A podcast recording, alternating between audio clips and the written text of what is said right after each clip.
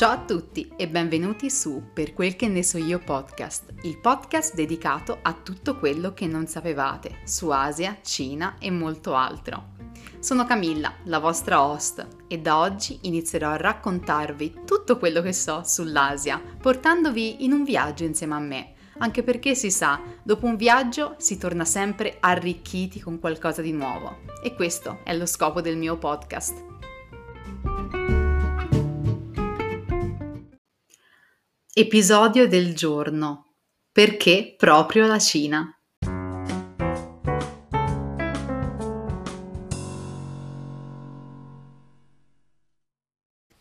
Ciao a tutti e bentornati per questo sesto episodio di Per quel che ne so io podcast. Sono Camilla, la vostra host, ed oggi vorrei parlarvi di me e di quello che faccio.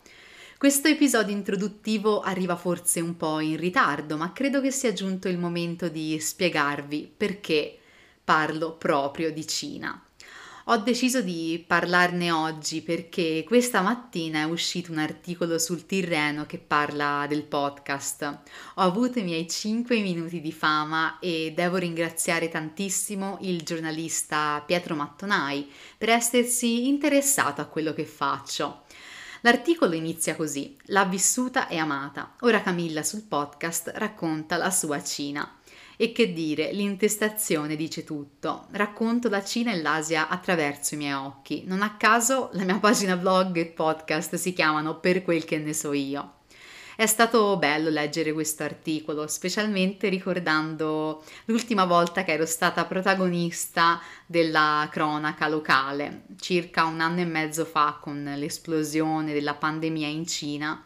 A febbraio 2020 uscirono numerosi articoli che parlavano della ragazza pisana rinchiusa in un dormitorio universitario cinese. Da lì purtroppo uscì anche molta disinformazione, specialmente dopo il mio drammatico rientro in Italia vennero fuori notizie false su un mio presunto contagio. Diciamo che ho sempre disprezzato il giornalismo fatto solo per fare notizia e vendere giornali. Quel periodo tra la fine di febbraio e l'inizio di marzo 2020 fu tosto, anche perché la gente in un piccolo paesino di provincia eh, mi vedeva proprio come un'untrice, quando invece io me ne stavo tranquilla, chiusa in casa, sana come un pesce e anzi in attesa, in una vana attesa di poter rientrare in Cina.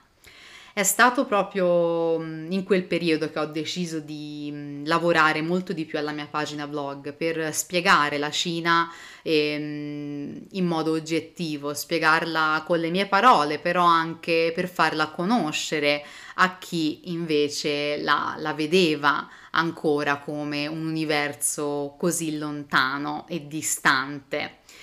Di Cina infatti in quel periodo se ne parlava spesso ed anche male. La solitudine durante il lockdown comunque è stata colmata dalla conoscenza online di molte persone appassionate come me di Asia e sono stata così felice di averle conosciute su Instagram o durante qualche corso online e spero di poterle incontrare prima o poi dal vivo per una bella scorpacciata al ristorante cinese, quindi segnatevelo se siete in ascolto. E però per chi invece è nuovo su questa piattaforma, è nuovo qua mm, eh, sul mio podcast, la mia storia d'amore con la Cina è iniziata nel 2014, frequentando l'Università Ca' Foscari di Venezia. Uscita dal liceo, onestamente non sapevo bene che cosa fare della mia vita, ma diciamocelo, chi a 18 anni, ma anche pure a 26, sa che fare nella vita. L'idea di andare a Ca' Foscari arrivò quasi per caso, ma è stata la scelta migliore che potessi fare. Insieme all'Orientale di Napoli, l'Università di Venezia è una delle migliori dove studiare ed approfondire la conoscenza delle lingue orientali. Inizialmente volevo studiare l'arabo, poi non lo so perché il cinese mi ha rapita ma mi sono appassionata non soltanto della lingua, ma anche della cultura e della storia millenaria. Da lì è nato anche il mio interesse per la storia dell'arte cinese e asiatica.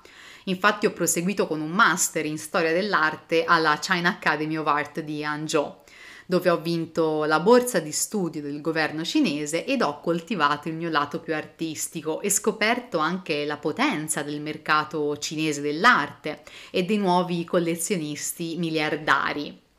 Infatti sul blog parlo molto spesso di arte e cultura, ma spesso mi dedico anche all'orientamento di chi vuole andare a studiare in Cina. Per spiegarvi un po' come si struttura la mia pagina blog, che potete visitare eh, su perquelchenesoio.com.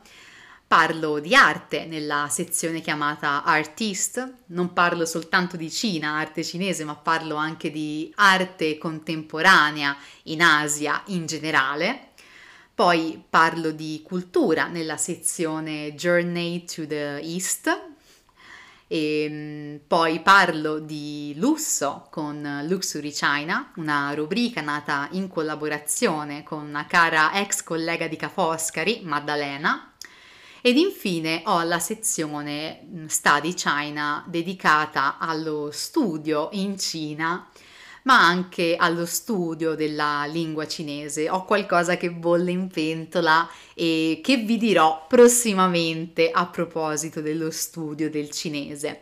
Però nella sezione di Study China aiuto anche molti studenti nell'orientamento delle università in Cina, anche nella scelta della tipologia di borsa di studio o dell'università in sé, anche perché si sa visitare i siti web delle università cinesi è difficile, non ci si capisce nulla e io sono qua per aiutarvi perché per esperienza ci sono passata molte volte. Comunque sia, la Cina in questo ultimo periodo non è mai stata così presente nella mia vita e infatti il dolore più grande è stato da un lato realizzare di non aver apprezzato la Cina così appieno quando c'ero Infatti ho iniziato ad amarla di più ora che continuo a mantenere le distanze. Funziona così nelle storie d'amore, no? Perché si ama sempre chi fugge. Lasciando stare la nostalgia, vorrei parlarvi un po' di più di quello che faccio e del perché. La Cina è ormai una delle protagoniste indiscusse della politica internazionale. Comprenderla è necessario cascare in inutili pregiudizi è sbagliato. La Cina non è più quella che molte persone della generazione dei miei genitori vedevano come fabbrica del mondo e paese in via di sviluppo. Anzi, la Cina è ormai la seconda economia più forte al mondo. Molte più persone studiano la lingua cinese, ormai è stata introdotta anche nelle classi del liceo qua in Italia. Così anche mm, sempre più giornalisti si sono ritrovati a fare corsi accelerati di storia e cultura cinese per poterne scrivere. Come scrive il giornalista di Repubblica Filippo Santelli nell'incipit del suo libro La Cina non è una sola, di Cina non se ne è parlato mai così tanto. Venivamo già da mesi di dibattiti sulla sfida epocale con gli Stati Uniti, sulla via della seta, sul potere del presidente Xi Jinping, quando un misterioso virus è comparso in una metropoli sconosciuta ai più, Wuhan. Ed è così che all'improvviso la Cina è diventata materia da talk show di prima serata, ma anche di discussione con gli amici vi consiglio il libro di Santelli, l'ho comprato qualche settimana fa o un mese, non mi ricordo, però ho iniziato a leggerlo soltanto ora e, ehm, e devo dire che lo sto apprezzando molto. E diciamo che anche lui, come anche altri giornalisti eh, che sono molti, molto attivi sui social, si sono impegnati a raccontare la Cina nel modo giusto. Ed io sono qua nel mio piccolo insieme a tanti altri studiosi ed appassionati di Cina per raccontarvi, per raccontarvi ma anche per esplorare la cultura cinese al di là dei pregiudizi e delle fake news. Sono qua per parlare di cultura in modo costruttivo ed oggettivo. Sto imparando ancora molto. Ed a volte penso che sia ironico, eh, non lo so, aver imparato così tanto di Cina stando chiusa in una piccola casa di campagna in Toscana. Sono pronta per questo settembre, agosto, ormai siamo già al 20 agosto e mi sto preparando con molti nuovi contenuti che usciranno a settembre, che sarà un mese pregno di novità e di argomenti di cui parlare. Naturalmente vi dico già che inizierò con qualcosa che mi sta molto molto a cuore, la situazione degli studenti internazionali bloccati fuori dalla Cina. Presto inizierò di nuovo il mio programma di consulenze sul futuro e sullo studio in Cina e anche sul perché studiare il cinese è un buon investimento.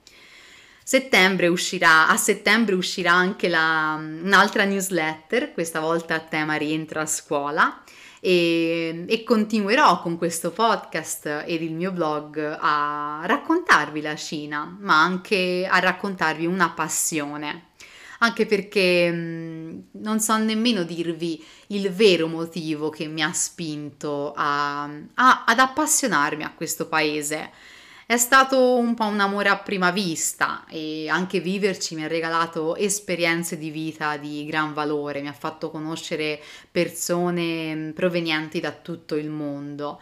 Infatti una cosa che spero vivamente è di poter di nuovo riaprire gli scambi internazionali, eh, specialmente a livello universitario, per, per poter permettere questo, questo, tipo di esperienze, non soltanto in Cina, però la libertà di poter viaggiare in Erasmus o in um, scambio culturale è veramente unica perché mh, spesso ci concentriamo su quello che accade nel nostro piccolo orticello senza guardare oltre o di interessarsi e anche capire eh, luoghi e culture diverse guardandole da una prospettiva che non è soltanto univoca, che non è soltanto dal nostro punto di vista. Conoscere il mondo ad oggi è necessario, è indispensabile. E io sono qua per dare il mio piccolo contributo, per raccontarvela questa Cina e anche raccontarvi questa Asia, sperando poi di iniziare di nuovo a viaggiare e raccontarvi pure qualche altro paese. Di sicuro sono sempre stata una persona curiosa e non mi fermerò solamente alla Cina. Se avrò l'opportunità di tornare a viaggiare, vi, vi parlerò anche di altri posti e di altre culture e società. Adesso però voglio fare a voi questa domanda. Perché proprio la Cina? Potete rispondermi su Instagram o semplicemente scrivendomi in direct o via email. Sono qua per ascoltarvi, non soltanto per parlare. Ci vediamo venerdì prossimo. Ciao a tutti!